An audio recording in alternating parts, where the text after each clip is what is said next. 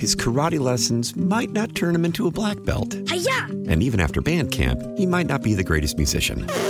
But with the three percent annual percentage yield you can earn on a PenFed Premium Online Savings Account, your goal of supporting his dreams... Thanks for everything, Mom and Dad. ...will always be worth it. Apply today at PenFed.org slash savings. Federally insured by N C U A. five dollars minimum to open account. To receive any advertised product, you must become a member of PenFed. PenFed's got great rates for everyone.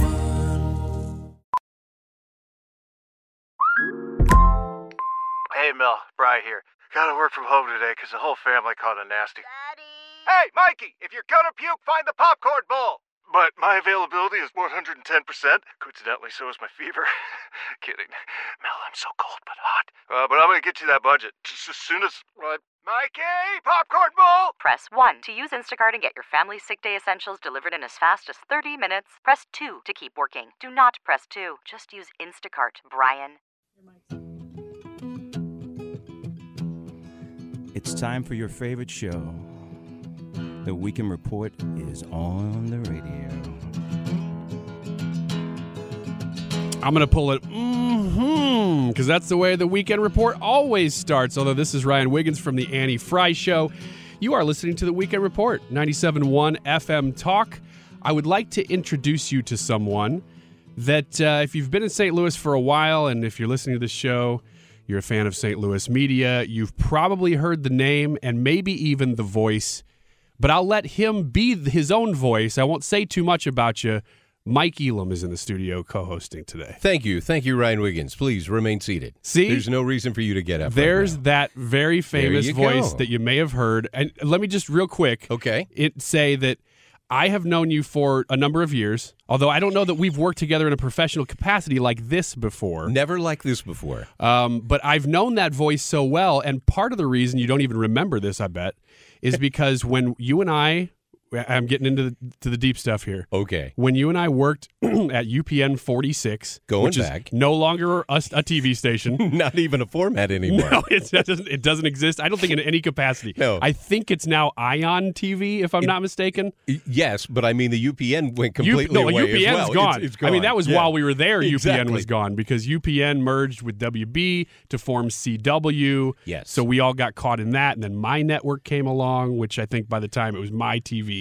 You were gone. I was. Uh, but you recorded my voicemail oh, while we worked right. together. That's right. And your voice is so good, and mine is so not, that I left it as my voicemail, and it said, you're listening to, or you've reached Ryan Wiggins' incredibly professional-sounding voicemail system with your famous voice. And it was my voicemail for probably like ten years. And so when That's I hilarious. told my wife, hey, Mike Elam and I are going to be co-hosting the Weekend Report, uh, she said, oh, the name sounds familiar. I said, my voicemail guy. And she's like, oh, that's... That's the guy. That's the well, famous that's the voice. Guy. So you're famous in a lot of corners, and that's one of them. You know, so funny story. I've I've done voiceovers for a, a really long time, right? So my mother-in-law, who is has since passed, ended up calling this eight hundred number. She misdialed, and she ended up getting this Destin, Florida information line.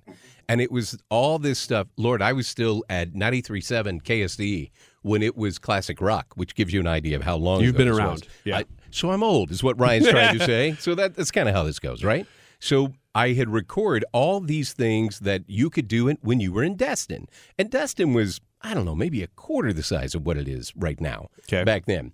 So my mother-in-law is like, I hear you on the radio, I hear you on T V, and now when I just call random numbers, your voice is there too. You know, I love you, but I'm getting a little sick of hearing you all the time. I'm like, imagine how your daughter feels right about now. It is a little weird. So so a little a little resume. So give us a little background on, you know, if you're listening right now, people know me from the Annie Fry Show right now on ninety-seven point one. Because you're famous. And I've been, yes, that's that's kind of what I'm getting that's to. That's kind of it. But I, I want to try to elevate you. I love and that. And say you're as famous because See, of, and then you fill in the blank. You are such a giver, Ryan Wiggins. I'm this a gracious exactly, host. This is it. So I will let you know, a couple of Father's Days ago, I got a little plaque for my office, and I got a little keychain. It was like those old Motel six looking kind of little keychains. And it says, I'm kind of a big deal. Right? So if you didn't Which know, are really unique. You can't well, find those anywhere. So you, you must you actually really be a big exactly. deal. Exactly. I mean, my kids gave that to me and said, you're kind of a big deal, right. Which is a complete joke because I'm not even a big deal at my house. So that that was kind of it. So my name is Mike Elam, and you're going, who? So it's Elam, male spelled backwards, E L A M, M A L E. Yeah. So you'll you'll love this story. So I'm twenty-two years old. I get a call from a telemarketer, and she's walking me through all this stuff, and she's like, so what's your name? So I tell her, and she goes, how do you spell that? And I said, E L A M. She goes, oh, male spelled backwards. I went, yeah. How old were you when you figured that out? twenty-two. So I called, I called my father, right? And I said, hey, did you realize that our last name spelled backwards is male? And I, I can't be sure, but I think that is the time when my father became heavily convinced that all kids should wear helmets when they are skateboarding or bicycling, because there, his son obviously had some sort of damage done at one of those falls that he took. Hey, but, speaking of, you know, because we're going to talk about a lot of stuff on this show, uh, even in this show, I'll let you kind of set them up. But uh, our first guest in the next segment is going to be Missouri Representative John, John Wiemann. Wiemann. Yep. What What are we talking about with him? So we're going to talk about uh, the last session that we had, the last Missouri legislature session. Talk about what happened in the House and bills that got done there. Just okay. Kind of do a capital, which report. Is in recess right now. It is. Uh, and the third segment of this hour, Scott Drachnik. Drachnik. Scott Drachnik is the president and C E O of the Saint Charles County Economic Development Center. These are your friends, if you can't tell These me. These are my friends. Uh, and you're in politics, too. I am. So I am the chairman of the Saint Charles County Council, or as we refer to it, God's country. So uh, I am not part of the People's Republic of Saint Louis County. I love my friends in Saint Louis County. As a matter of fact, next hour, we will talk with Mark Harder, who is the District seven representative from Saint Louis County, just to get both sides of the river. And I- I'm looking forward to talking a little bit about COVID and not only where we're at with it, but where we've been with it. Yes. Uh, you representing well Saint Charles, me representing Illinois. Yeah. Uh, very, very different things, but also just some of the news. You know, it. Yes, it's the weekend, but there is a lot of news. There's things coming up on Monday. I understand there's a press conference that may be the last of the COVID press conferences that the, the county's going to give. The, the task Saint force. Louis yes. County Task Force is supposed to have their last report. That which, they're doing. Which means COVID's over, right? Exactly. Well, at least in Missouri. In Saint Charles, it's been over since, you know, like May of last year. It never started. Yeah, it's, it's been done for there's a long so, time. There's so many angles we could talk about that, and we will, and we will. But uh, I, I started by saying, you know, I wanted to reference that Elam spelled forward is male. We're we're this is this is going nowhere. Okay. I'm, I'm just promising you that right now. But did you ever realize that since we're talking about good and evil here, because we're talking about people who've handled COVID well and who people who haven't, that evil spelled backwards is live. I, I never thought about that. See? But as I've already proven, I am not the most observant person in the world. Well, now you know. And, and if you're twenty-two years old like Mike was when he realized his own name spelled backwards exactly. is a word, now you've got some context for where we're going with well, the rest of this show. It's not like I paid a lot of attention to my name backwards. It really wasn't important at the time, and it's one of those kind of things that just didn't matter. But, Can, you know, just just to show you how, you know, you and I doing this together, where we knew each other in a past life, mm-hmm. uh, in, in a non-radio world, we knew each other. Uh, by the way, we've always been fully clothed when we've worked together, and this is no different. I just want people to understand that. Not sure um, anybody would have implied otherwise. I but... just wanted to be clear in case there was any questions, because some people would probably say, you know, well, why isn't the camera on? I just wanted you to know. That's uh, you Lori, our to, producer, is is questioning why she's here. L- Lori didn't want to be in this room anyway. She just got the short straw, and she was the one who knew how to work the controls in the room, so she got stuck here. But funny story about how things come full circle. I moved to Saint Louis in July of nineteen eighty-nine to sign ninety-seven point one on the air, and here I am again at ninety-seven point one. The Frischlings had bought this station, and they had bought K X O K. And they were going to do all news six thirty on K X O K. And it was back when C N N was doing that, give us thirty minutes, we'll give you the world. And they would change their anchors every half hour is how they do it. So it's what headline news is today. Mm-hmm. But back then, that's how C N N was slated. So I moved up here to sign the sign ninety-seven point one on, and it was Hot ninety-seven. And it was supposed to compete with Q one oh six point five. Remember the Q? Mm-hmm. So it was supposed to compete with that. So I'm in the eighty-third largest market in Little Rock, Arkansas, and I get the opportunity to move to the fifteenth largest market. And I'm like, yeah, sign me up. I'm in, right? Where can I pack up the moving truck? And they said, well, we really don't have money for you to move. That should have been a really good thing for me to notice and say, these people have no money. What what are you doing? So you're going to a bigger city than Little Rock. You're going to need more money to live there. Questions that I never thought to ask. Are you from Saint Louis originally? I am not. I'm from Northwest Arkansas. Oh, so that was home. That and was now home. This is home. Yes. So now uh, I got here, ended up, uh, Jeff Bean, who, uh, a story the other day, Jeff ended up hiring Mark Reardon for Mark's first commercial radio job at the Bot Radio Network. And oh. So uh, Mark Reardon worked for Bot Radio? He did. No I, kidding. Like and, he did Christian programming? And didn't get struck by lightning once that, while he was there. That's I've never have heard that before. So it just came up. So the funny story is the first time that Mark is on the air, Mark... Uh, The the bots lived in Kansas City, so mm-hmm. they had a line to Kansas City. They could monitor the stations. And the owner's son is listening to the station, and he hears Mark on the radio for the first time. And he calls my brother-in-law, Jeff Bean, who was the general manager of the station, and said, you need to fire that guy. He sounds like Bert Toast. Like, what?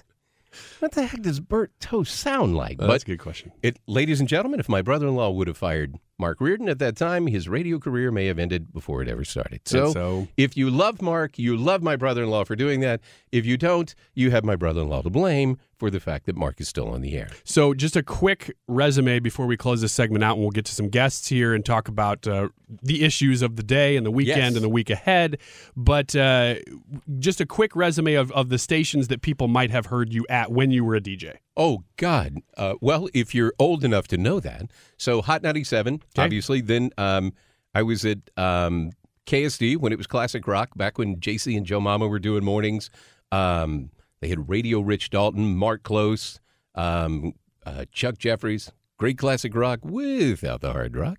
He used to do the Rock and Roll Diner, which Man, was awesome. A lot of those people are still doing that. You know, Saint Louis is the most... Uh, Uh, incestuous radio market in the world. Good word. People do not leave this town. Once you get in Saint Louis radio, you are here until you die. And in some cases afterwards. But that's a completely different discussion that we can have off here. So I went from there to Magic one oh eight, and I was the uh, creative services director at Magic one oh eight, Gospel sixteen hundred, and one hundred point three back when it was classic R and B. Um Got the opportunity to work with some legendary people there, including Doctor Jockenstein. I don't know if you've ever heard, Rod Burton was his real name, but Doctor Jockenstein got his name because he used to be the road manager for the P-Funk All-Stars. So George Clinton said, if I'm Doctor Funkenstein, that makes you Doctor Jockenstein because you're the radio guy. So he called him Doctor Jockenstein, and that became his name. Got to work with Lou Father Times, who is legendary if you've ever heard. Denise Times, that is her father. The real J R, who is still on the radio somewhere here, I'm sure. Same deal. Um, so work there. Uh, got out of radio, got into the cable business. I did do a cup of coffee at the legendary K M O X, but not on the air. By that point, when my daughter was born, uh, I went to the general manager that I was working for at the time, and I said, hey, I really ma- need to make more money. He said, hey, production guys don't make a lot of money, and you're kind of at the top of that scale, so uh, not going to work. I said, what if I went into sales? So when he came to, after falling out of his chair, he said, really? So I went into sales and became a sales manager in radio and then a sales manager at, at Charter Communications, and now I am in the broadband business, so I'm the vice president of i three Broadband, which is based out of Peoria, Illinois. And we do fiber to the home. So we just announced that we're doing a one hundred million dollars investment over the next two years to build out fiber to all of the homes in Saint Charles County. So you're out of radio, except somehow we've dragged you back uh, at least for this weekend, and we'll see beyond. But uh, thank, how it yeah, goes. Thank you for being here for a couple of hours. We're, we're going to get in some guests here shortly. And just before we do, it's... just hearing you reminisce about these things. I'm a Saint Louis guy, so grown up here my whole life and been in Saint Louis media. I was in Christian radio, actually, with Joy F M, and uh, now I'm here and have been here for a couple of years. But it's uh, it's it's a local media is a changing breed. I don't want to say a dying breed because uh, T V has has kind of gone. It's it's tends it's it's kind of going away in in the way that it has been anyway. But radio's not. And so it's it's it's good to be talking to you. It's good to hear your history. And uh, I think we've got a future here in radio because this really is the local touchstone now that people have to the community. And I love it. I, I love that that still exists as a way for people to connect with Saint Louis, and so here we are doing that. I love it. I'm looking forward to talking with Representative John Wiemann, who is the Speaker Pro Temp of the Missouri House. We'll get a recap of what happened at the session and uh, all kinds of stuff that we're going to do today on the Weekend Report.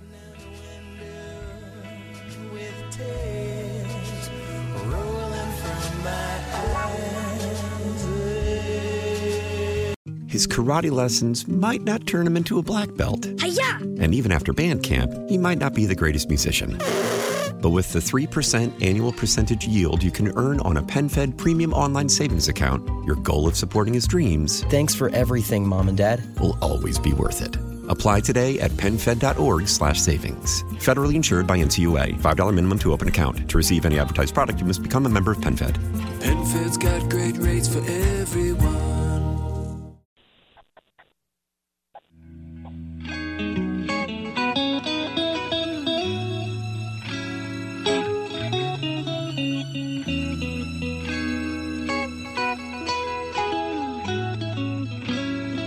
So you're listening to The Weekend Report on ninety-seven point one F M Talk. My name is Mike Elam, alongside Ryan Wiggins. Listen to that voice.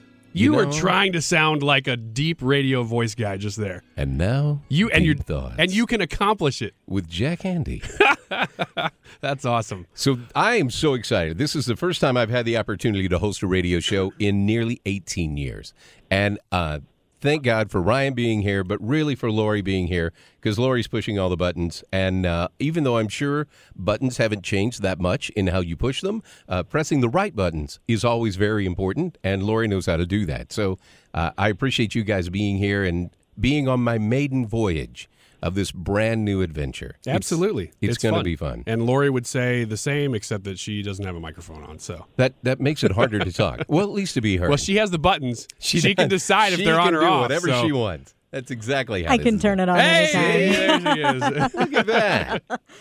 All right, so we talked a little bit before about um, all the different things that we had coming up in the show. And one of the exciting parts for me is I get the opportunity to introduce you to State Representative John Wiemann, who is the uh, House Pro Temp of uh, the Missouri House of Legislature, Missouri House of Representatives. John, how are you, sir?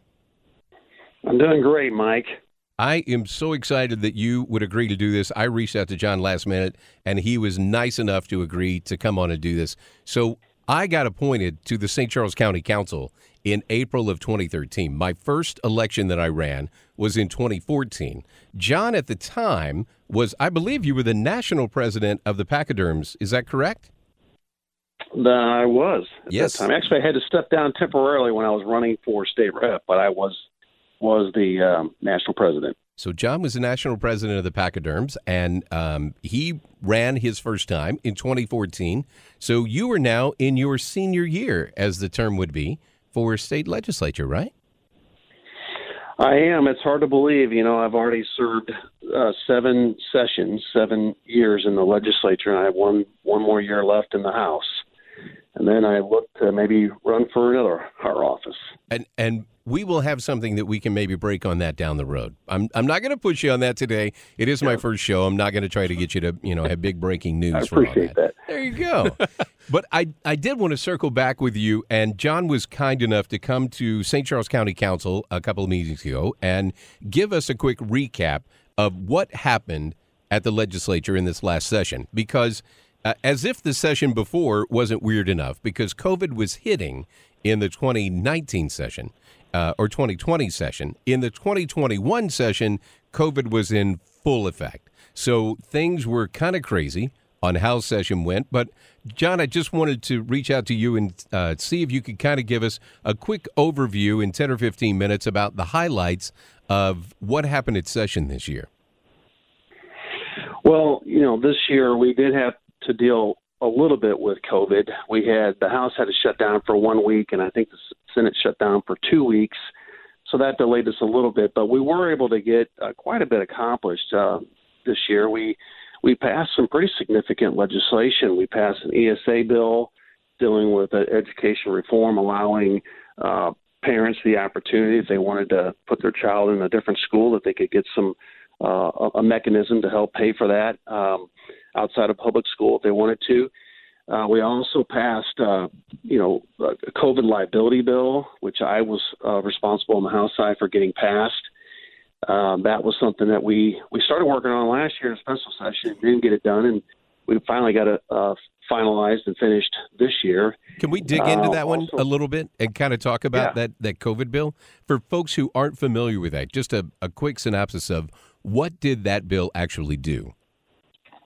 Well, the, the problem that, that we were facing in Missouri and, in, and throughout the country is that when all this COVID liability uh, issue or all this COVID uh, started, there was concerns with businesses and other public institutions that that there would be some potential liability for someone if they went to a store and they were exposed to someone who had, who had uh, COVID and they got sick, uh, maybe died from it, um, that they could be legally uh, liable for, for that person con- you know, contracting COVID. So that was the, the, the premise for trying to provide some protection from, you know, trial lawyers going out looking for opportunities to try to sue, you know, businesses, churches, just any any entity or individual if they were, you know, by chance exposed to uh, COVID. So that's really what the intent is of the law, is to provide that initial protection and raise the standard um, what you can truly uh, sue someone for uh, for being exposed to a a communicable disease. I know that's a bill that was very important to local business owners. What you're saying, right? Yeah, John, I wanted to ask you about that because we've talked about this quite a bit on, on the station in general. Um, that that that that bill, or maybe ones like it that didn't succeed, if I'm not if I'm not incorrect about that, that were protecting businesses from being shut down. You know, there was some legislation that I, I was following that uh, was intended to prevent what's happened in twenty twenty from happening again. How far did the legislation get in, in terms of those pro- in, in progress of that? Yeah, you know, Ryan, you're you're right. There was other legislation that just we ran out of time. Yeah. I actually supported another bill that uh, Representative Ben Baker was pushing. Uh, it just didn't get far enough down the path for us to get it, it over the uh, over the line. Um, it was a similar COVID liability bill. I mean, really just, I think we got down to an argument about, you know, which bill was better.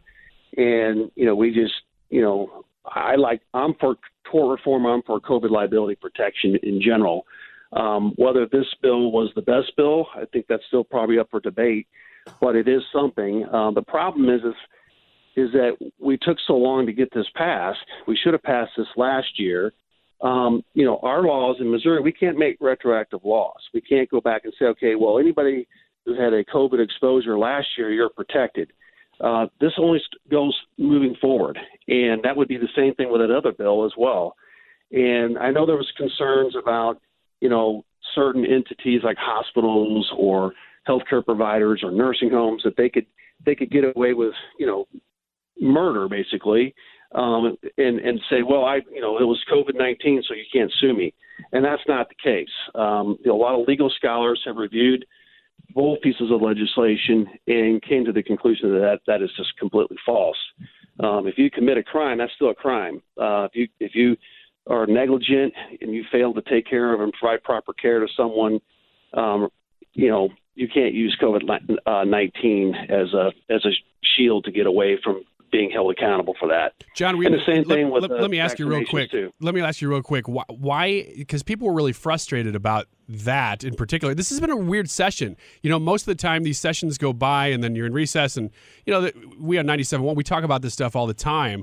Um, but there's been a lot of focus on this legislative session, probably because of the COVID bills. So What what happened that, that prevented, like you said, it took too long? Were there just two different bills that were running the same tracks and you couldn't decide which one to go with and the other one still has a future? I mean, what happens to those other, like the, the protections for businesses especially?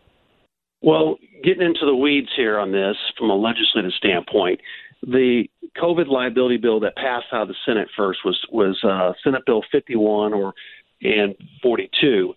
That passed out of, a, out of the Senate fairly early in session. Um, and so it got over to the House fairly quickly. The other um, COVID liability bills, I filed one, which was identical to the uh, Senate version. And then, of course, Representative Ben Baker filed one as well.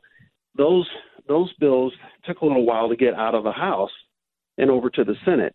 And so it really just came down to we ran out of time. And, and as you know, um, it's it's much more difficult to pass, especially tort reform. You have to I have to remind your listeners that this is a tort reform bill. And, you know, the trial lawyers do not like tort reform. They generally fight it with, with every ounce of their effort. And and this was a situation where there were some long negotiations that went on in the, in the Senate. I was there till two o'clock in the morning over in the Senate side involved in those negotiations and trying to figure out, you know, a solution that, that we could get passed out of the Senate.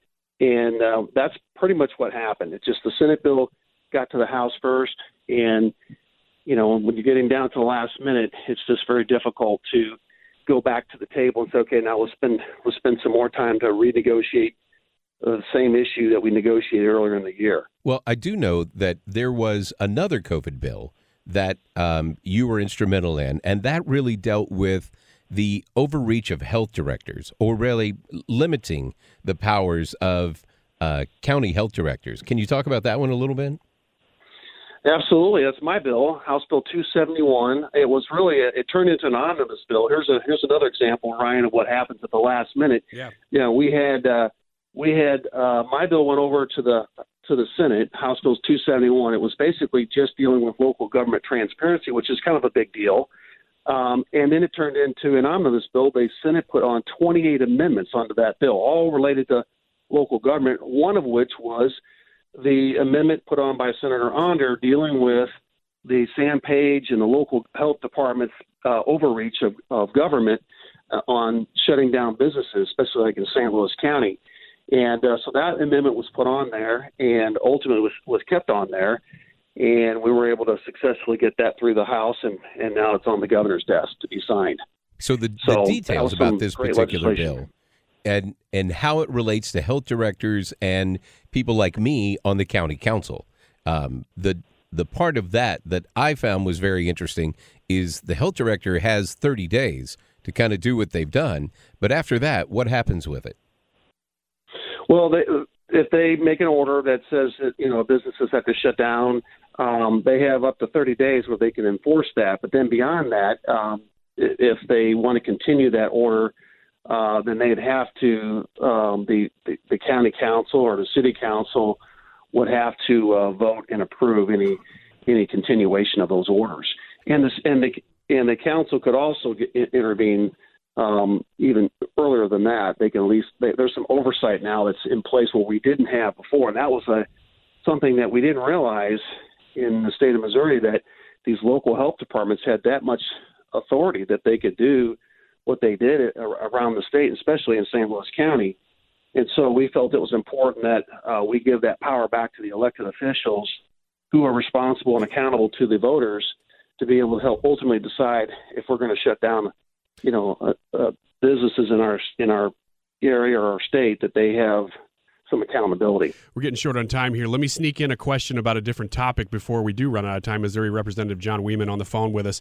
Uh, Election integrity. I know that that's been been talked about quite a bit. You guys didn't get to it yet, but it's it's one that, man, we hear a lot uh, of people saying Missouri's got to take up something on election integrity. What are you guys working on? Well, we worked on a lot of good stuff this year, and unfortunately, that was one of the the areas where we we failed to get it done this year. Uh, election integrity, and of course, initiative petition reform. I'm sure you've had a lot of people ask about that as well. But election integrity, when we talk about that, we're, we're really re- referencing, you know, the ballots, making sure the ballots can't be compromised, mm-hmm. uh, dealing with uh, the big push was to make sure we had paper ballots. I know in my county, Saint Charles County, we, we use paper ballots. We have a scanner that scans the, the ballots, but there's a, there's a document. There's a, there's a, there's a trail, a paper trail that you can go back and audit. And so, you know, there are some areas of the state that, that use machines, and, And machines would, in our legislation, machines would still be allowed, but only for people who are disabled or cannot use or fill out a, a paper ballot. Then the other thing is uh, where we've seen a lot of a lot of abuse and fraud is in the area of absentee ballot voting and early voting and all those kind of things. And, and that's where this legislation that we were working on would have addressed, providing some framework to um, to allow some absentee ballot, uh, early voting, but uh, but on a very limited basis in person, and really having the, the proper uh, protections in there to make sure that fraud, election fraud would not occur. Also trying to get uh, voter I D back into the uh, equation. The, the courts kind of struck that down, and we need to get that back in there to make sure we have that protection as well. Uh, on I P reform, that was one of the things that I worked on. I had a bill that dealt with uh, the uh, ballot summary language. Uh, what's happened in the past, the Missouri legislature has passed uh, House joint resolutions or Senate joint resolutions, which allow a, a particular issue to go to, to you know, the, to the voters to be voted on. And within that resolution, we'll bake into that resolution the language that we want to have on the ballot to say this is what the bill does. And what's happening is the uh, the, the the opposition is suing the state and then having it go to the courts, and the courts are taking it upon themselves to rewrite the ballot language to their liking. And um, so we feel that that is, they don't have the authority. They've taken it upon themselves to do it. And so we want to make sure the ballot language cannot be rewritten by the uh, by the courts. John, it sounds like you've... And then, of you, course...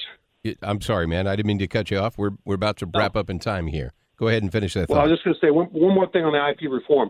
The other thing is we've been seeing is is that we, we feel like it's important that we put some greater um, some greater uh, barriers, not well, I wouldn't say barriers, but greater re- requirements for our um, Constitution to be changed. Right now, anyone can go file a petition, uh, get enough signatures, and they can put it on the ballot to change the Constitution. We want to make sure, and then, of course, the vote, you only need fifty percent plus one. And we want to change that to make it a little bit more difficult to change um, our Constitution. Fantastic. So we'll get back in touch with you as when's veto session coming up? Uh, September. So we'll get back and in touch with you. We might have a we might have a special session thrown in there somewhere yeah. in between then. I can't imagine there's anything going on that people really need to talk about with a special session. I mean, it's been such a bland year. so quiet. We just kind of smeared right there. It yeah. has been a year. I mean, we've talked about Missouri legislature probably more this year than I remember doing. So, well, there's been a whole lot going yeah. on. John, I, I wanted to tell you I appreciate you. It's always nice when I have somebody in leadership in Saint from Saint Charles County.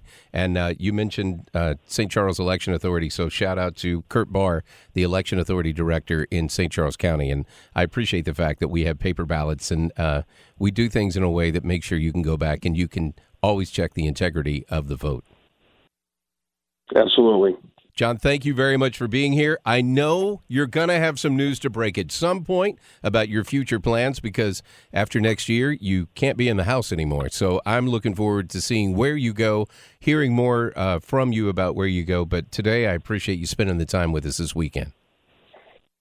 Thank you, Mike, and thank you, Ryan. Appreciate it. It's been an honor to be on the show. That's State Representative John Wiemann. He is District one oh three in Saint Charles County. He is all this, also the Speaker Pro Temp of the Missouri House.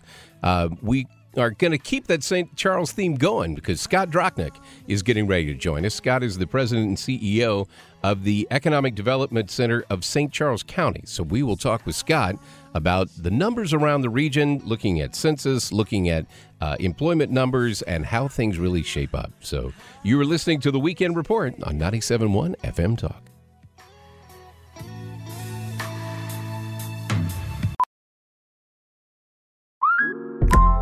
Listen up. I won't sugarcoat it. This is the longest cold flu and allergy season we've ever seen, but we're not alone. We've got Instacart. Sure, you may be a coughing snot faucet who just wants mommy, but you're not giving up! Not when cold medicine, fragrant herbal teas, and honey shaped like bears can be delivered through Instacart in as fast as thirty minutes! Now let's go win the sick playoffs! Daddy, I just want my soup. Oh, sorry, Sport. App says it'll be here in, in a few minutes. Hm. Instacart for the win.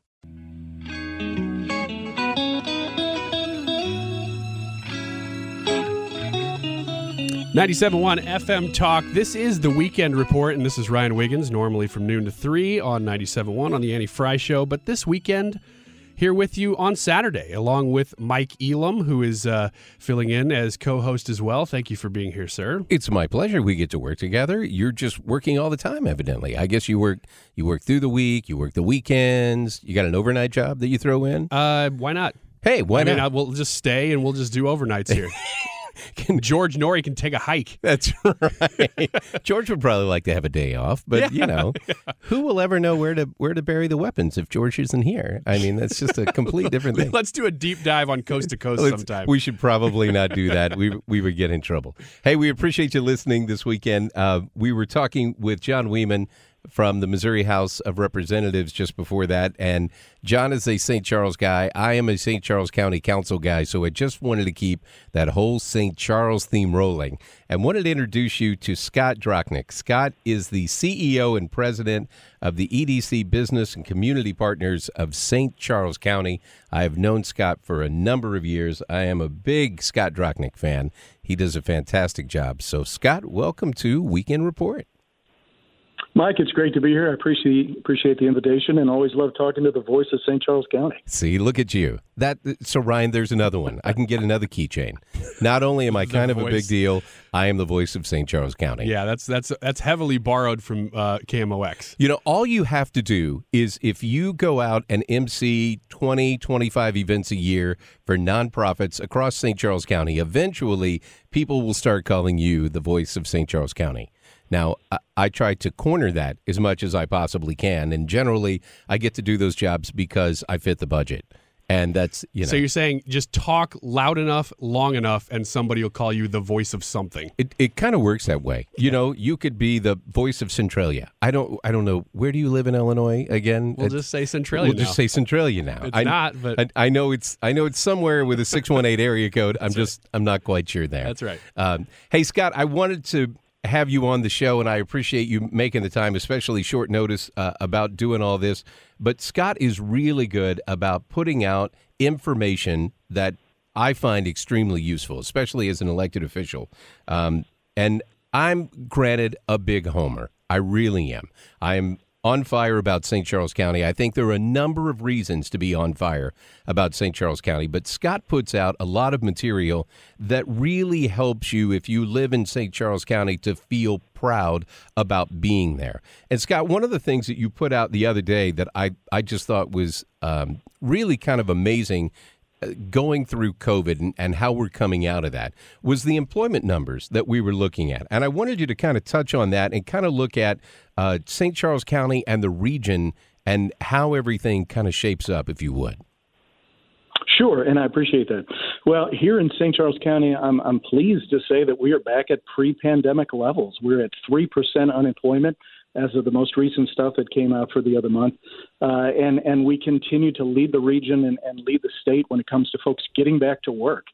Uh, the skilled labor that Saint Charles County has is, is the most popular, most in-demand in the Saint Louis region, uh, and for that purpose, that's why we have the, the, the lowest unemployment, and we have about sixty-four percent of our folks leaving the community all the time to go work somewhere else in the region. So folks love the skilled labor available in our area. Scott, you obviously know a lot about the economics of Saint Charles. Do you know anything about, uh, maybe you're watching both at the same time because that informs your decisions, but how has uh, how have your COVID numbers been? And we all know that Saint Charles has been open. Everybody kind of jokes like, well, there's that's the free country over there, especially for me in Illinois. Um, but but has there been a difference in the COVID numbers for you guys having stayed open the whole time? Well, first off, let me just say I know COVID uh, is is approached by different people by different ways, but uh, in our family, we've got a long hauler. I've had all of our vaccinations, as have others. But we've actually had people in our organization who have given it to family members, and a family member passed away. So I take it very seriously. Uh, but I'm pleased to say that the approach that was taken, which was a much more libertarian approach in Saint Charles County, without the closures, without the mandates that we saw in other parts of the region, ended up with about the exact same infection rates and death rates of everybody else that closed everything and stopped all business and stopped all restaurants. So uh, there's many ways to fight a fire. We found a way that worked for our community and worked for our residents and our voters and our businesses. Uh, and in the end, we, we ended up at the same point just about as everybody else. You know, I appreciate the fact of, and many conversations with the county executive, and uh, Steve Ellman took a lot of grief from people for not doing a mask mandate. And I know one of the reasons that Steve took that approach was he said, look, there's most communities who have mask mandates have them in um, in word only. There were no penalties. There was no enforcement mechanism. They just said, we have a mask mandate. But really, if you don't want to wear a mask, there's there's really no penalty that you have to do. Steve took the approach of, if I can't do something that's enforcing it, it's just hollow legislation for the fact of having legislation. But he said, we will be judged by history as to whether or not we got it right or whether or not we got it wrong. And I think what you just said, Scott, is important, that there were a lot of different ways to approach this. And I think you're starting to see, you know, some people did it better, some people did it worse. But I'm curious, you work with a lot of uh, community partners and a lot of business partners in the area. What are they seeing in terms of business in Saint Charles County? What's the big need? Because at three percent, and I know I see help wanted signs everywhere.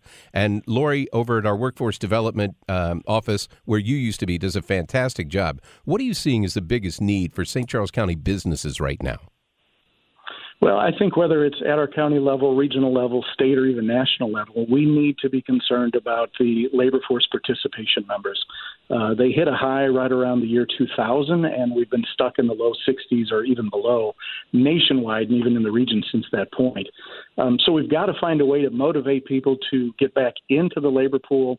We've got to find an opportunity for more employers to consider apprenticeships, consider people that have come out of the justice system, uh, consider folks who have disabilities. We need all hands on deck. There is no lack of jobs, no lack of career opportunities, and no lack of avenues to pursue the American dream statewide, region-wide, in Saint Charles County.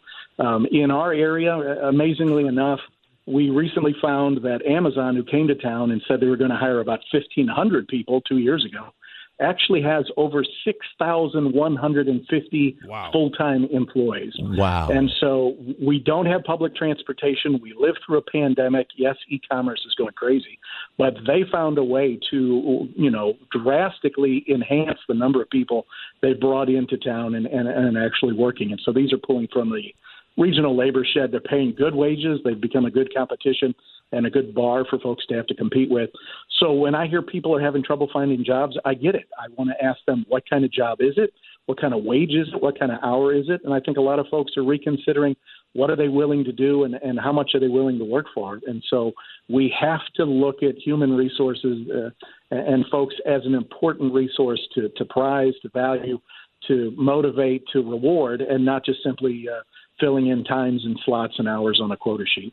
So, Scott, I think we've, we've got about a minute left here uh, to wrap up real quick. But as you look at the challenges of the region that you've talked about from that standpoint, what do you think are the biggest hindrances that we're seeing of um, working together as a region? What's the main thing we need to do as a region to get together from Saint Louis City to the east side to Saint Louis County to Saint Charles County and others to be able to make our region more productive and more attractive to people outside? Well, I appreciate the work of the, of the new group, Greater Saint Louis, Incorporated, and, and the uh, twenty thirty jobs report that they've put together. Well, we're going to have to find a way to look past our demographic and our, our political differences and focus on those things that really matter, which is how do we have uh, growth for jobs? How do we have uh, good opportunities for the next generation? How do we take care of the infrastructure and things that we have in this area? Uh, I do believe that the metropolitan Saint Louis area could be, Uh, again, well within the top twenty or even the top ten or fifteen compared to where we've been. Uh, but it's going to take all of us not pointing the finger at one another, but finding a way to work together. And again, like I said, overcoming some of those barriers. But we've got great assets. We're on the river. We're centrally located. Yeah. We all love the Cardinals and lots of other things. So there's there's opportunities to grow. We just have to grow together rather than be fighting and pointing fingers at one another. Scott Drachnik, Saint Charles Economic Development, thank you so much for joining us here on The Weekend Report. And just a reminder that you can get all of these on the podcast. You can get all these interviews and everything from me and Mike here on The Weekend Report on the podcast, nine seven one talk dot com. Or, of course, you can uh, download the app and listen live anytime, odyssey dot com. If you already have the radio dot com app, you will uh, see that that's switched over to Odyssey automatically. You can download it as well. Thanks for joining us for The Weekend Report. We got another hour ahead. Mike Elam, Ryan Wiggins in for The Weekend Report. Thanks for joining us.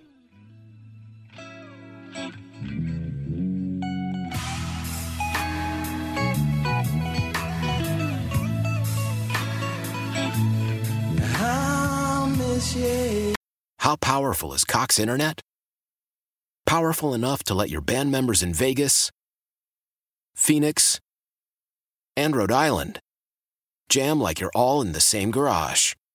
Get Cox Internet powered by fiber with America's fastest download speeds. It's internet built for tomorrow, today. Cox, always building better. Cox Internet is connected to the premises via coaxial connection. Speeds vary and are not guaranteed. Cox terms and other restrictions may apply. Analysis by Ookla Speedtest Intelligence data. Fixed median download speeds. U S Q three twenty twenty-three.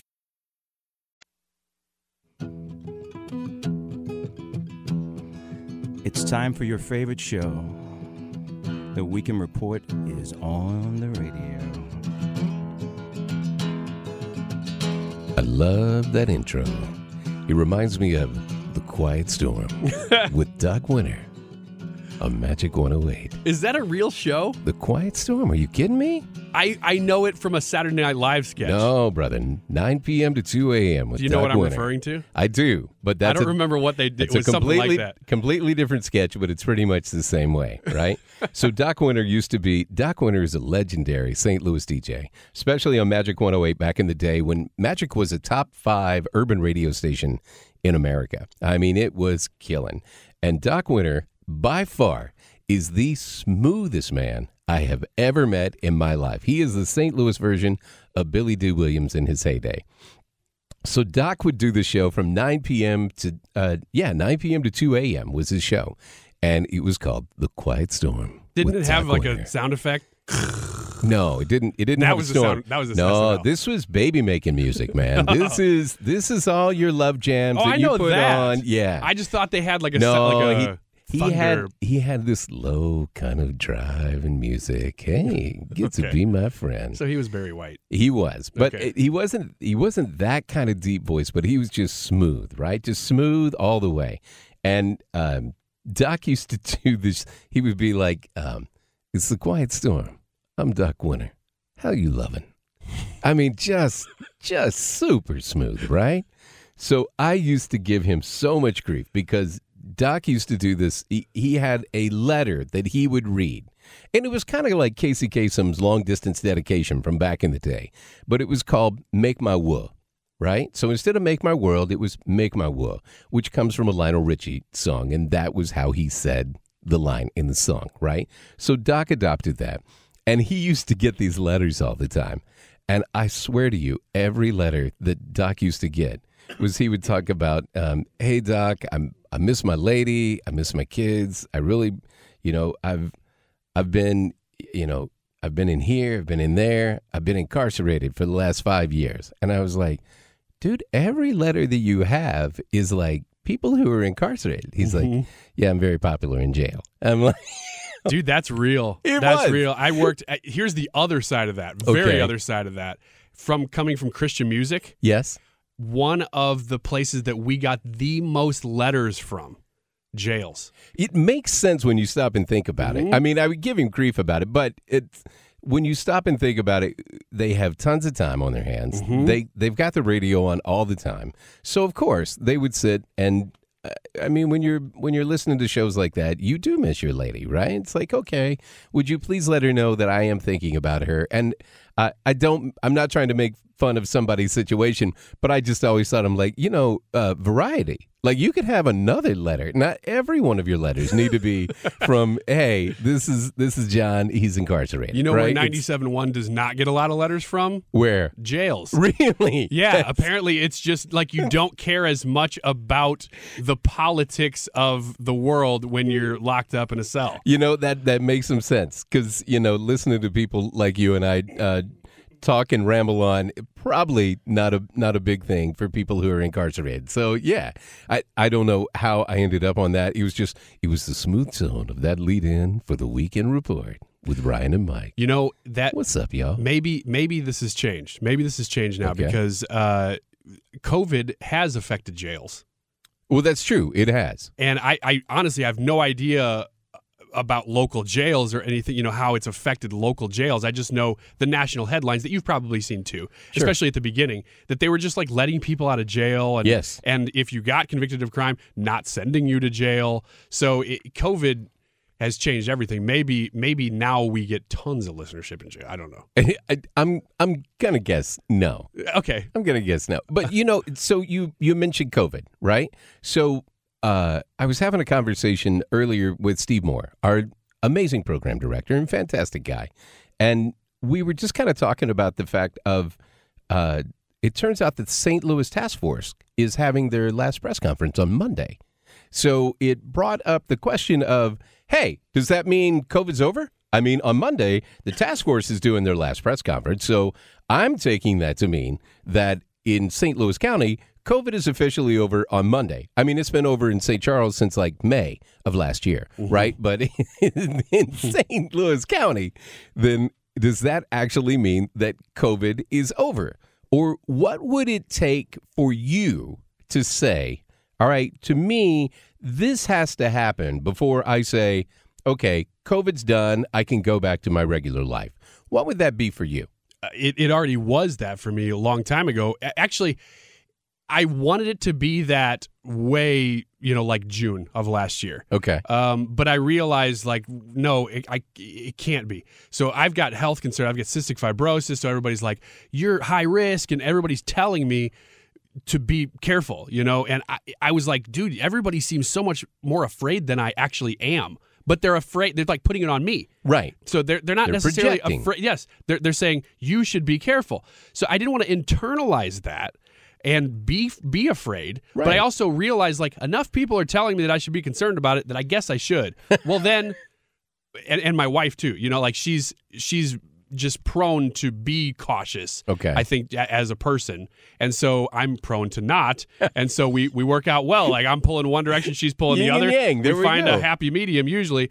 Um, but you know, she's a teacher, too, so she was considering school. And, she's in the middle of all of and it. And they never closed at her school, oh, uh, which nice. was great because our kids go to that school. So okay. you know, we were happy that that was happening and, and uh, that they were in school because everybody's heard the horror stories that just, you know, it's been a lost year for a lot of kids. It has. A lost year. Oh, I mean, if you've been if you've been at home, yeah, teachers have been trying hard to teach. They have. But there's there's so many barriers that when you're, they're not in the classroom, that's hard to overcome. So anyway, long story short, I finally got COVID in December. And so did she. And so did all of our kids, all at the same time. And it was really convenient. It was right before school was about to let out for Christmas. And we were we we, we had a little bit of cold, you know, and I was actually going to, we were at home at the time, so I wasn't coming into the studio, but I was still going into work because I was going into a studio. Okay. Um, not in my basement at the time. And so I called the guy, the only other guy that was in that studio. I said, do you want me to stay home? I got a little cold. He's like, why don't you just go get checked on your way in? So I did. They immediately called me back, and I, I took the kids because it was one of those little mobile sites. Oh, yeah, okay. Took the kids. They all got the swab. My wife did, too. They called us back uh, really quickly and said, uh, hey, you've all got it. We couldn't believe it because it was so mild. Oh, wow. And so that was the point where COVID was done for me because I knew from then on, according to the medical data, not according to the political science, exactly, but according to the medical data, I'm done. Uh, yeah. I, maybe I'd get it within six months again, but we talked to, on the Andy Fry Show, we talked to a doctor every Monday who's not a politician, and he we stay out of politics. We just talked medicine with him, okay, and he would say the chances of you getting COVID again, if you've had it, extremely low. Right.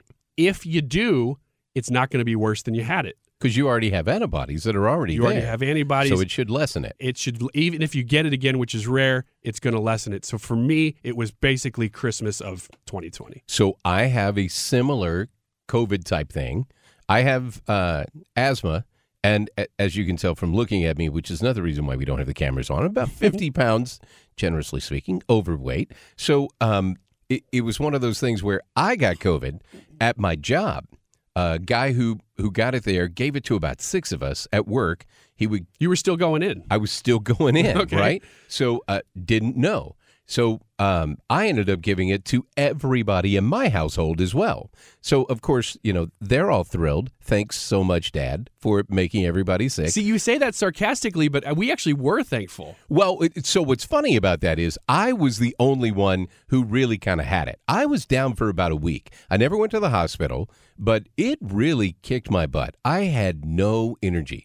Going from the upstairs yeah. bedroom to the couch downstairs, I needed about an hour to recoup from that, right? Wow. And then I'm ready to go. But it, it wasn't it wasn't horrible, horrible. Uh, but I did enjoy the two weeks off, which was which was nice, uh-huh. right? My daughter did enjoy the two weeks off from school, um, and and we kind of cruised on it. So so we're good. I'm thinking from that point. So I'm with you.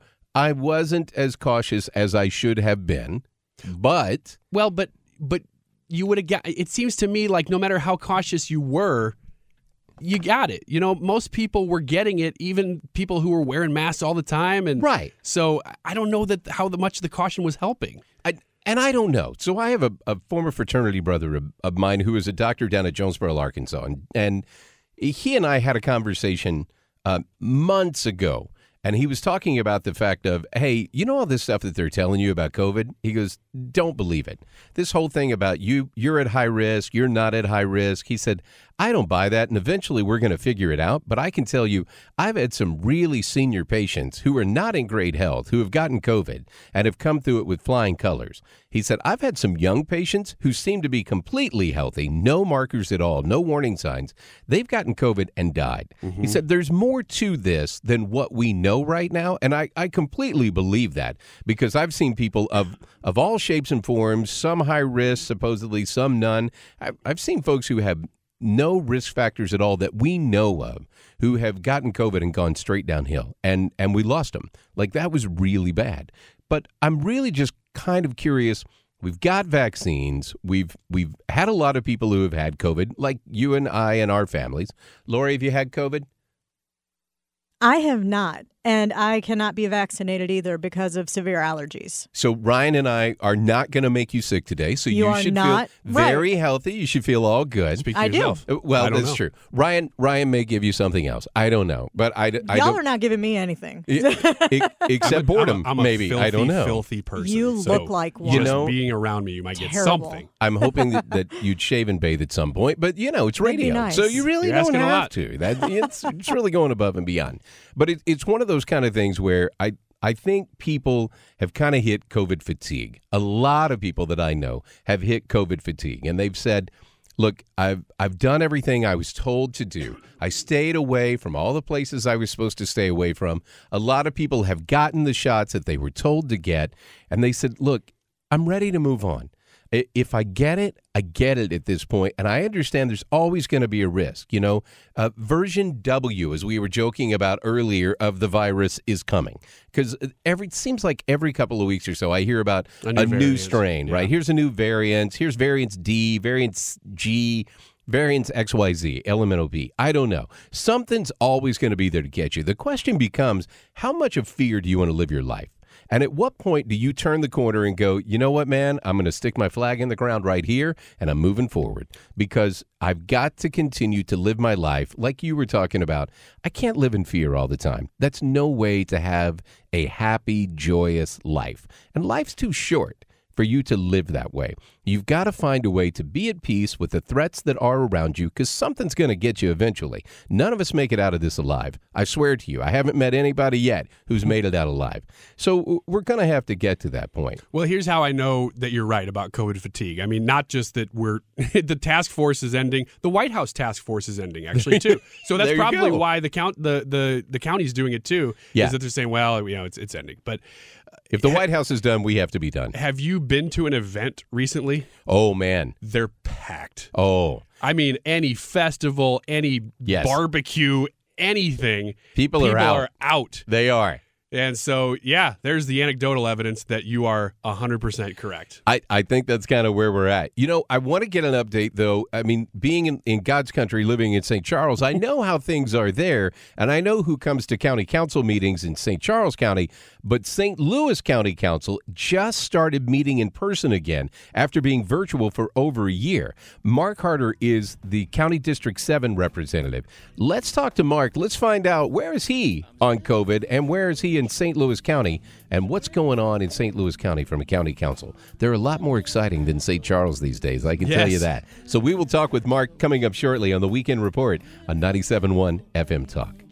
My pretty little queen, pretty little princess, my pretty little dream. Celebrate and save at Ashley's Anniversary Sale. With Hot Buys, your choice of colors starting at just three ninety-nine. Ashley Sleep mattresses starting at two fifty. Plus, receive a free adjustable base with select mattress purchases. And shop top mattress brands like Stearns and Foster, Tempur-Pedic, Purple, and Beautyrest Black with sixty-month special financing only at Ashley. Subject to credit approval. No minimum purchase required. Minimum monthly payment, down payment, tax, and delivery may be required. See store for details.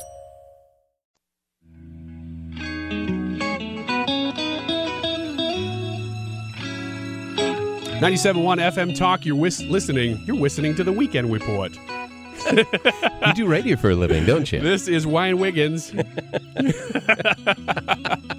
Normally on noon to three, but here on the weekends with Mike Elam, doing the Weekend Report together. It's been fun. It has been fun. I appreciate you and Lori very much for kind of coming alongside, keeping the training wheels on for the new guy. Crash course, but you've you've done plenty of this, so it, you know, not necessarily talk radio as much. But no, but I've, I'm a really experienced talker. Yes. So what's funny is we talked to Scott Drachnik earlier. They have a big fundraiser every year down at the Saint Charles riverfront that's called Mo Cowbell.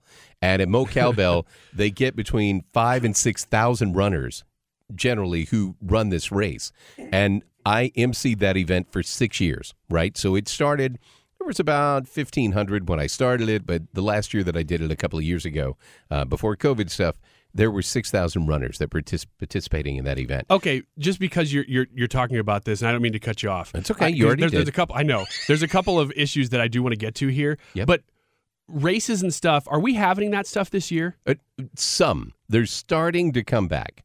Um, the small five Ks they have been doing again, but I haven't really seen the big races run.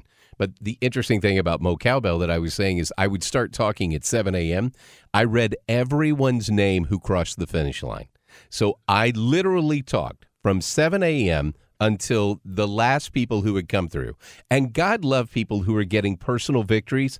We're so happy for you. But at that point, at two thirty, three o'clock in the afternoon, I'm kind of wishing you would have got a ride, right? Somebody could have picked you up and got you there a little bit earlier, because I didn't really need you to go till three o'clock. But I would read everybody's name. And I tried to be just as excited about that person who was doing that marathon. And it, it took them, they left at seven thirty and they're coming back in at quarter to three, right? So I tried to be excited about you as they're breaking down all the stuff around me. How many people did you say you had to read? six thousand. Oh my gosh. And, but I hope you got paid well. So and, and actually, paid per name. I, I, I got paid super well. Uh, Karen Miller, who used to be the marketing person at the E D C, was nice enough to give me gift cards uh, for doing that. So it was it was nice to do that. But it was funny because um, they said, man, so you talked from seven in the morning until three in the afternoon. And my wife is like, yeah, that's a day that ends in Y for Mike. That's uh, it's really not that. Wow. Yeah. I am very loved at my house. Can you tell? I mean, I'm, but I did get that. I'm kind of a big deal plaque. So let's not forget that. That's right. You know, because I keep having to remind you two about that. You keep forgetting. I'm kind of a big deal. Yeah. That's it's uh it's it's. It's a weird, it's it's easy to forget how big of a deal you are. You, you know, amazingly enough, I say that to my family on a regular basis. You seem to forget how big of a deal I really am. You know, it's funny that you just reminded me of that. I, and I don't know if, if you saw this story or not. It it it's kind of making the rounds, but it's a, it's a it's a hyper local story. Okay, uh, playing into the larger narrative of the sort of incentives to get the vaccine. You know, yes. Ohio's doing like the lottery, and they just right. gave away their first million dollars this week. I, I I can't believe that's actually happening. I know. That, that's taxpayer money. It, well, and now you've got people, I mean, in some of the states, like your your lovely state of Illinois, there's some states that are doing things where, hey, if you get your vaccine, you can get free edibles at the... Yes. At the, Washington's doing that. There you yeah, go. Yeah, get a vaccine, get a joint. You're like...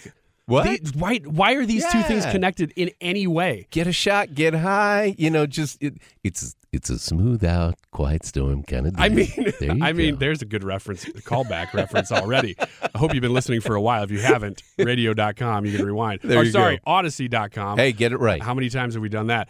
Uh, but... Yeah, like if it's a private business doing it, it seems like, well, that's cool. Like Budweiser doing the, sure. get a vaccine, get a beer kind of thing. It's a great, that's a good marketing, and it's marketing. Twist. Exactly. Right, that makes perfect sense. But when it's taxpayer dollars. And the recent story, and I don't have this pulled up, so I'm, I'm pulling from memory here, but uh, and, and it involves the county, Saint Louis County. Okay. And it was it Webb? The uh, do you, does that ring a bell? I don't remember. Councilwoman Webb uh, is is proposing spending, I think, eight hundred seventy-five thousand dollars on gift cards. What? For people to get vaccinated. So that brings up a number of issues. One, if you already got vaccinated, yeah. I'd be mad. I want my card. Where's my card? Yeah, a hundred dollar, you know, grocery gift card, fifty dollar gas cards. Oh, geez, I was thinking five dollar Starbucks. Oh no, no, no, no, no, no, no. We're talking about real money. Oh, like day's work kind of money. If you're working a normal job, here's your Trader Joe's gift certificate. Yeah, Whole Foods. For, and, and of course, this is coming from taxpayer money, but they treat it. You you'll know all about this being in local politics. They treat it like it's free money because it's coming from the federal government. Yeah, but it's not. It's not. Like, they, so people need to remember, your government at any level, local all the way up, right, does not make anything. Your local government does not make money. The only way that your local government gets money and your state and your federal government gets money is to take it from its citizens. Now, there are some things I am a firm believer we need government to do. We can debate about all the different things and whether you're you're liberal, conservative, or I, I put libertarians in a completely different box because as I was talking about earlier, there are some libertarian friends that I have feel like limited government is not a phone book. It should be a pamphlet, right? So that's that's about as much government mm-hmm. as they want to have involved here. So I may differ on a, on a few things from my libertarian friends. But when you start looking at where did money come from, it comes from its citizens. So there is no free money. Somebody's getting that. Somebody's making that money and the government is taking it from them. It, it may be completely legit reasons as to why the government's getting the money, and you can debate that, but it, it's not free money. So we were talking before about um, different things that are going on that the government is doing lately and kind of overreach to your point of, hey, we're going to spend all this money. One of the things that came up that you and I were just talking about oh, was yeah, yeah, yeah. the pipeline. And yeah. and the pipeline is now done, done, right? So this is, yeah, I, I don't want to say this is breaking news, but it's it's news from the end of the week anyway that hasn't really been talked about. Like this this hasn't gotten much attention, but I thought that it should because I was going to, well, you already know where I'm going with it, but but I was going to list two facts, one being, okay, the Keystone pipeline has now been completely canceled. Right. They were on hold hoping, hey, maybe we can work something out. Yeah. Biden won't budge, or his people who are pulling his strings won't budge. Biden doesn't know. Biden doesn't know what's going on. He doesn't really know, yeah. Um, he thinks the Keystone pipeline is still going. Yes. Uh, but it's not. He still thinks Keystone is, you know, bottled beer taste in a can. Yes. He, he doesn't know Keystone's actually yes. a pipeline. So. Yeah. And somebody told him, no, sir, you're actually a Pabst man. But he, that fact alone, that Keystone has been completely canceled now. I mean, how stupid. Um, and simultaneously this week, the White House is uh, having a summit with Vladimir Putin. Biden and Putin are going to meet. Yeah, that's going to be a great conversation, isn't it? Are, are you connecting my dots here? Oh, man. Because in the news in the last couple weeks, we've also found out that the Biden team has been fine with something that Trump wasn't fine with, which is this other pipeline right. going from Russia to Germany and to the rest of Europe. So basically, yeah, your pipeline's fine because it benefits Russia, but ours isn't because it benefits us. Find the logic in that. It's one of those kind of things that it, whenever you hear stories like this, and you always hear people talk about it, it's follow the money, right? So when the first thing came up about Keystone, and nobody wanted Keystone to go in back when Obama was in, I was like, why? Because a lot of people thought that the Keystone pipeline was the first pipeline that was going in the ground in the United States. Like, they didn't realize we have pipelines all through the United States. They are everywhere. Mm-hmm. And if you see a pipeline map, all you have to do is do a quick Google search, and they will pull up the images of all the pipelines, oil and gas pipelines, that are running throughout the United States right now. Nobody said boo about those pipelines. No one did a comparison. When's the last time you heard a big story about a massive oil spill from a pipeline that's going on in the United States compared to when's the last time you heard a horrible story about an oil tanker or a freight train that wrecked and spilled oil and chemicals all over everything, all throughout the water, which is really hard to campa- uh, contain, all throughout areas that you don't want to have oil or gas or chemicals spilled when a train goes over. So why would you be against that? And then I found out, do you know if you don't run oil from Canada to the United States in a pipeline, you know how they run it? On a train. That's right. You know who owns a lot of trains? Oh, here we go. I didn't. I don't know this. Oh, Warren Buffett.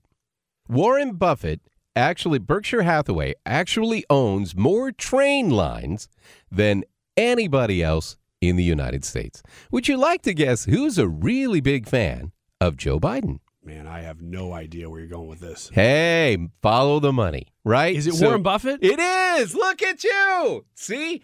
Ladies and gentlemen, they said it couldn't happen, but yet there it is. That's incredible. It, it's just, I did not know that. It's one of those kind of things where um, it, is is there a direct correlation? Eh, no, but that's a that's a line. You don't have to be a conspiracy, you know, no, tinfoil hat wearing person yeah. to put that together, because you're like, what's wrong with this oil pipeline? Why is this oil pipeline so bad? But all these others seem to be okay. We don't really hear a lot about them. Well, maybe guess- it's because somebody else is going to benefit if you don't run that oil through a pipeline and you have to run it on a train or even on in uh, tanker trucks to get it there. But you get a whole lot more of it flowing when you do, you know, twenty tanker cars than you do a tanker truck. Well, what's amazing is even connecting this story with local, or, or I'm sorry, with uh, with recent events, the Colonial Pipeline. Right. So we don't want new pipelines, but one goes down and everybody freaks out. Yeah. Why would you not want more to prevent, well, okay, there's a ransomware attack on a different one. No worries, we're building more. Like, the logic itself does not make any sense for shutting that down. I mean, you just explained what's actually happening. There you go. But but the point is, if you have somebody in either the White House or in Congress as a body who's pro-America, that stuff's not happening. It's not. Because they're not making decisions based on personal gain, which you could say Trump did at times with his hotels and things. Like, he's not above reproach. He's not. But and nobody's above reproach. But you have you have to look at some of the decisions he made and know that he was bucking the system for the good of the citizens of the country. So how long has it been since we were energy independent? And then in Trump's four years, not only were we energy independent, we're energy positive exporting to other countries. So we're really on the right path. We're we're able to take care of our own. We're able to do things the way we need to do it and be responsible for ourselves. All of a sudden, you were talking about the pipeline running from Russia to Germany. All of a sudden, we're seeing these other countries are going to be the people that we have to go to to get a hold of natural resources that we have access to. Yes. But we refuse to access them because of some weird, crazy version of things that's going to happen. Well, we can we can talk about this later yeah. if you want, but uh, I've been reading a book that's called The War on History. It's a very interesting book, and it's by Jarrett Stepman. S T E P M A N. And it really talks about the fact, the conspiracy to rewrite America's history. We focus on things that even though our forefathers were amazing people, they're all flawed, like we all are. And they want us to judge these people based on their flaws, not based on all the things that they have. There's a lot of stuff that, that we could unpack there. Obviously, we don't have time to do that right now. Um, but there's just, it's a time for people to stand up and quit being passive about your beliefs and get involved in the process. Because if you don't, you can see what's coming down the pike for you. It's happening. It's happening. You, it can, you can see that happening, because right now, uh, and we got to wrap here, we got one more segment, so stick around with the Weekend Report. But you can see that so many of these errors that we're making as a nation right now right. are avoidable. Yeah. And even self-inflicted. Uh, they refer to them as unforced errors, Unforced right? error. And well, here we go. I think they are forced. That's the thing. Some of them you're like, I think they're deliberately trying to screw this up. Right. Like the border, for instance. We can talk about that when we come back. It's the Weekend Report, ninety-seven point one F M Talk. One bolt of light. sun to light up the sky. I'm sitting in the wind. Nerds! Today's episode is sponsored by NerdWallet's Smart Money Podcast. Ready to level up your financial game? Let NerdWallet guide you with smart strategies for lasting success. Get savvy tax planning pointers to maximize your savings, money-saving travel tips for your next family getaway, and investing insights like how a five twenty-nine plan can help you send your kids to college. Unlock the key to saving to help you earn more money. Follow NerdWallet's Smart Money Podcast on your favorite podcast app. Future you will thank you in twenty twenty-four.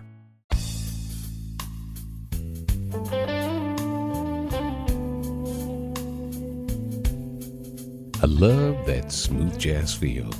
It's the Weekend Report on ninety-seven point one F M Talk. My name is Mike Elam. Ryan Wiggins is alongside, along with Lori Beakley, who's handling all the controls today. This has been a lot of fun. Good. I have had a blast sitting Good. Here. Yeah, it's been a while since you've done as much radio as this, I guess. I, it, yeah, about eighteen years or so. You've done a couple of, uh, let's see, I remember having you on the D G S when I was a producer. Yep. And you've been back once or twice to do Think Tank, right? I've I've been on with Mister Glover. I've been on with Mister Reardon. And okay. uh, it, it has been very much fun to be in that roundtable setting. Normally, I'm I'm representing the Republican standpoint, and I've got a couple of Democrats who are on the other side, generally interrupting me and telling me everything that I'm saying is completely idiotic and makes no sense at all. Um, so it's kind of like being at home. But this has has been a nice back and forth of just talking about issues that I think conservative listeners are uh, concerned about. I've had the opportunity today to talk a little bit about Saint Charles County, what's going on there. I appreciate Scott being on with us, um, Representative John Wiemann from the Missouri House being on with us, doing more of a, a session recap. Uh, we were hoping to catch up with um, Mark Harder from Saint Louis County Council. Uh, had some problems connecting on that. So, Mark, hopefully we can catch up with you down the road. But in the meantime, I think we've solved most of the problems of the world. Mm-hmm. I, I think we've we've agreed that we're done with COVID. We're done with COVID. The White House is done with COVID. Saint Louis County Task Force is going to be done with COVID after Monday. Everybody in the world is done with COVID, as judged by recent uh, festivals in my hometown. Oh, man. So I emceed a trivia night the other night in Cottleville, and it packed. was it was packed. But you have to understand, this is one of the first time. Have you been to trivia night? Have you ever done a trivia night before? Uh, not not since twenty nineteen. Dude, trivia nights. I love trivia yeah. nights. It might be because there's generally free beer involved, but I, I don't know. Oh, you're going to good ones. Oh. At the ones I go to, everybody's bringing their own pizza, Cheetos, and usually drinks. Oh, yeah, you bring your own food. But generally speaking, I think the only reason half the people I know that go to trivia nights is because there's beer involved. Uh, but it was at the Knights of Columbus in Cottleville. Uh Great, great place to have a trivia night. They do a fantastic job of supporting you, and um, everybody there had a fantastic time. So our first category that we're getting ready to do is a visual category. So look to the screens for all this stuff. Guess what happens? Screens go out. Of course. That was fun. I would, hey, you remember that time when everything went to hell in a handbasket? At least nobody was excited about getting out for the first time in a year and a half. Everybody was just rolling with it, man. I mean, uh, generally speaking, trivia nights I've been involved with uh, are for charitable causes. Uh, most people are not there trying to be super competitive. You always have competitive tables, by mm-hmm. the way. Oh, yeah. But it's funny, pre-cell phones, when I used to emcee trivia nights and post it, you know, now, anytime somebody gets a cell phone out, everybody and their brother's like, hey, hey, hey, hey, hey, he's got a cell phone. Mm-hmm. I'm like, yeah, you all do. Put it back in your pocket. If you get it, I know we all may have kids at home. Something's going to come up. If you get a phone call from the house, you have to take it. Leave the room. Don't come back in until the round's over, because you know as soon as you walk in, everybody's going to yell, you're a cheater. So unless you want to be yelled at, you're a cheater by people who have gone through at least four kegs of beer, I suggest you stay out there because they are going to let you know. I love my people, man. It's so, just so much fun. Do we do we have time? I think we'd have time here. Book recommendations? Ah, so we were talking about before this this book that I picked up, um, and it is called The War on History. And I really like this book. It's been a good seven and a half hour uh, listen. So my new job that I got is based, my, my parent company is in Peoria. So I've been wearing out the highway between Saint Louis and Peoria. So oh, I'm, that's I'm getting to know quite a bit about the land of Lincoln. And um, what's funny is my father went to high school and grew up in Peoria. So okay. just talking about those full circle things that we talked about before. So here we're coming back to that. So I've been listening to this book and talking about The War on History, The Conspiracy to Rewrite America's Past. And it brings up uh, a number of our forefathers, starting with actually Columbus, and looking at how we've heard about Columbus over the past ten or fifteen years. And he's been painted as a horrible person. And I'm not telling you that uh, Columbus is Jesus Christ and we should actually be worshiping him. Not at all. He had plenty of, fall, of falls, flaws. Ah, but he actually didn't do a lot of the stuff that he's credited with doing. He didn't kill indigenous people. He actually killed two of his own men because they were uh, killing some indigenous people. Oh. He actually killed his own people. Um, the the biggest thing that happened with the indigenous people was they brought disease with them because it was uh, things that they brought from the old world that the new world didn't have. Mm-hmm. So anytime that you introduce that, speaking of COVID and, you know, variant Z, mm-hmm. then that's that's kind of how that's going to happen as you move through. So you can blame them for that. But they're blaming uh, Thomas Jefferson um in in making really bad claims about him. They want to pull down his statue, George Washington's statue, Abraham Lincoln's oh, statue. Yeah. yeah. They're, one of the interesting things that I, I found in this book that I really hadn't thought about, and the Confederate statues were the big statues that everybody was pulling down a couple of years ago. That's where they started, right? But they never intended to end with the Confederate statues. That's just a way to get you to agree. Mm-hmm. And it's one of those kind of things of, how far can I push you before you push back? And one of the statues they wanted to pull down was Robert E. Lee. Now, Robert E. Lee did not want to fight for the South. He wanted everybody to get along. But we keep looking at everything through twenty-first century goggles, as opposed to understanding how things were back then. And back then, being a Virginian was a bigger deal than being an American. They were a Virginian first, before they were anything else. There's no way in his conscience and in his mind at that time he could have possibly thought about taking up arms against Virginia. He, he just couldn't do it. So we want to go back and be revisionist on our history. But Robert E. Lee is a big reason why our country healed at the end of the Civil War. Robert E. Lee went out of his way to make sure that people who he led turned around and said, embrace the Union, be a part of it. The war is over. Heal. Move forward. If it wasn't for him, we would not have come together the way that we did come together. Now, I'm not saying it was easy the way that we did come together, but it was one of those kind of things where we needed men to step up and go above and beyond. We've had history leaders in our country who have stepped up, but we keep wanting to judge them only by their flaws. I will tell you, I've made a lot of mistakes in my life, and I've done some stupid stuff, and I'm not alone in that. But do you want to be judged by your worst moments, or do you want to be judged by your life as a whole? I would prefer you judge me by the good and the bad. Don't just focus on the bad things I've done. I have done some good things. Give me credit for the good things. You can rake me over the coals for the bad ones. I earned it. They're mine. I, I own my sins, right? But you can't do that revisionist history, because if you start stripping away your history, you forget how you got to where you are. And therein lies the bigger problem of where we're going to get into future problems. If you don't know where you came from and you don't understand the shoulders that you're standing on, then you're not going to get there. We owe so much to those people who fought in World War Two. They took up a cause and, and basically saved the world. But if it hadn't been for those people in the Revolutionary War who stepped up then and got us to be the country that we were, we never would have been around to save the world in World War Two. And you would have had uh, a much different world than we have today. So it's it's just interesting when you look at, at those type things of people today want to revise our history. And I think we need, I know we talk about patriots, be a patriot. That means a lot of different things to a lot of different people. But I think we've got to come back to a point where you need to be proud of the country that you live in. I told you earlier, I'm a homer with Saint Charles County, right? I love to brag on Saint Charles County. I'm very proud of Saint Charles County and how we've how we do a lot of different things. But I think we need to feel that pride in our country you need to understand, you know, that problem at the border that's going on? We've got people trying to stream into this country. If we were such a horrible country, it would go the other way. There are a lot of countries that have borders that keep people in mm-hmm. because their people want to leave. You live in a country where everyone in the world risk everything they have to come here and be a part of our country.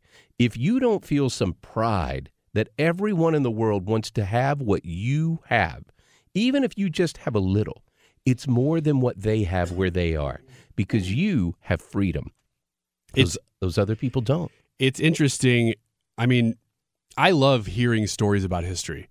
I think everybody does. I mean, they're just stories, right? Right. I mean, everybody likes listening to stories, but they put things into context so much. I don't know if you've ever read any of Brian Kilmeade's books, but he comes out with about a book a year. He does. About a different subject from history. That guy must work all the time. He's I, like a Ryan Wiggins schedule. I, I, uh, I, I think we're actually trying to get him to come back to town and, and do the book tour here, uh, which is always fun. And, you know, like you said before, it'll be packed because everybody's looking to do stuff. So we'll see if that happens. But um, just just hearing those stories, because we all try to spin history right. until you read what was actually happening. Right.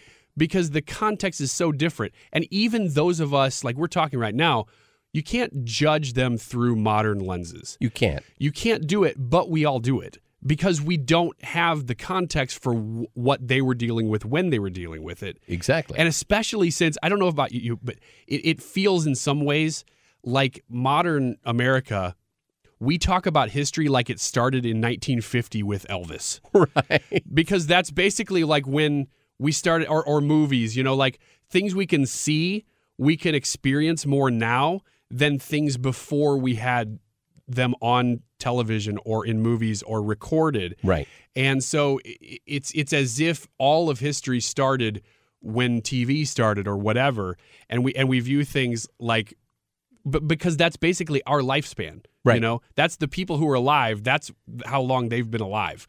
And so we can sort of make sense of that. But when you talk about the founders, both sides do it. I do it. The left really does it. They want to look at these people as if they were like crazy murderers. Oh, yeah. That just were a bent, hell bent on evil for everyone. But we do it too. And we, we look at them and we say, these guys were geniuses. And they were, well, they were, but they were also people and they had flaws and they were dealing with issues and they were responding to those issues in real time, just like we do now. And like you said, do you want to be judged on the worst things you did? Well, for a long time, we would only judge them on the best things that they did, too. Right. And that's also not fair. Yeah. Um, because we're, you know, it, when we're all dead and everybody listening to this is dead, we won't be judged on just the best. We won't be judged, hopefully, on just the worst. At best, we'll be judged at all if, if you're remembered. But we, everybody wants to make their mark.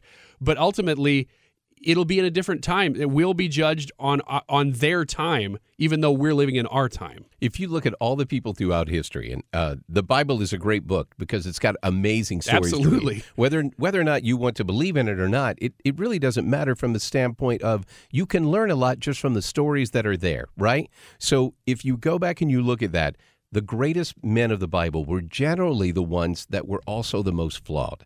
They had horrible flaws. And, and you know it's real because of that. It does. Yeah. We're all real people. We're all going to make mistakes. But I know one of the mistakes that I did not make was when Steve Moore called me and said, hey, hey how'd you like to do this show called The Weekend Report what with a pro. Ryan Wiggins and Lori Beaker? You segged said, right out of deep Bible discussion. We're just getting started, and now the show's over, so we got to wrap. Thanks for tuning into The Weekend Report. Mike Elam, Ryan Wiggins with you. Hopefully, maybe we'll see you next week.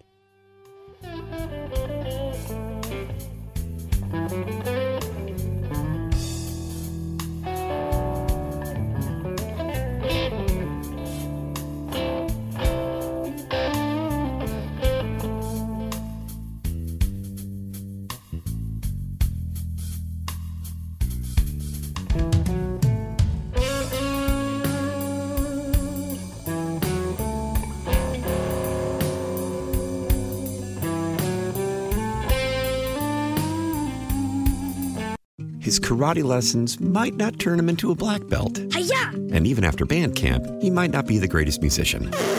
But with the three percent annual percentage yield you can earn on a PenFed Premium Online Savings Account, your goal of supporting his dreams... Thanks for everything, Mom and Dad. ...will always be worth it. Apply today at PenFed.org slash savings. Federally insured by N C U A. five dollars minimum to open account. To receive any advertised product, you must become a member of PenFed. PenFed's got great rates for everyone.